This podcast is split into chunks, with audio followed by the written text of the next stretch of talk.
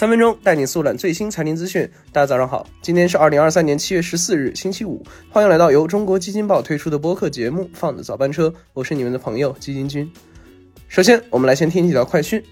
财富 Plus 最近公布了二零二三年财富中国上市公司五百强排行榜。今年上榜的五百家中国上市公司总营收达六十五点八万亿元，净利润为四点七万亿元。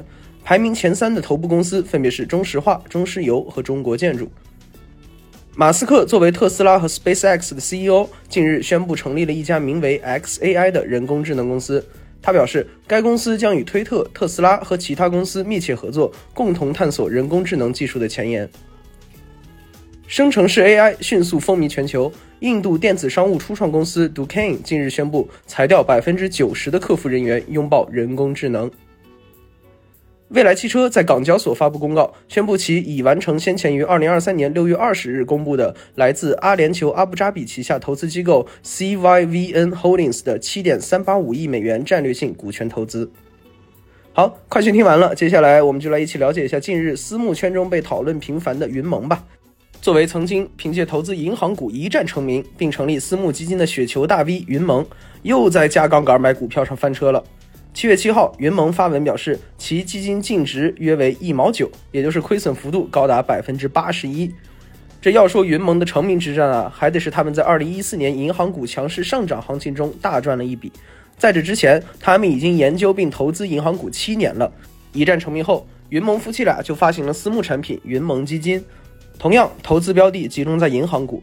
而在这几年投资过程中，加杠杆也是云盟的常规操作。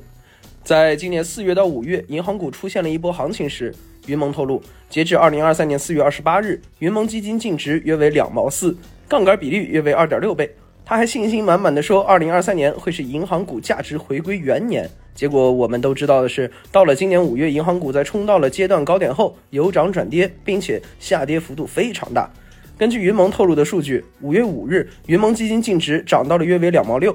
杠杆比例约为二点五倍，但是到了五月十二日，云盟基金净值又跌到了约为两毛五。尽管经历了银行股的大涨后又暴跌，但云盟依旧看好银行股。五月份的时候，他说期盼一两个月后的分红，更期待银行股股价上涨。不出所料，到了六月底，云盟基金净值又跌到了两毛二，盈透杠杆比例约为二点八倍，但他还没有收手。和之前一样，云盟仍然看好银行股。他说，招商银行和建设银行七月份都要分红了，他们都是中国银行业的优秀代表。然后就到了近期他的发文，文字言简意赅。二三年七月七日，云盟基金净值约为零点一九。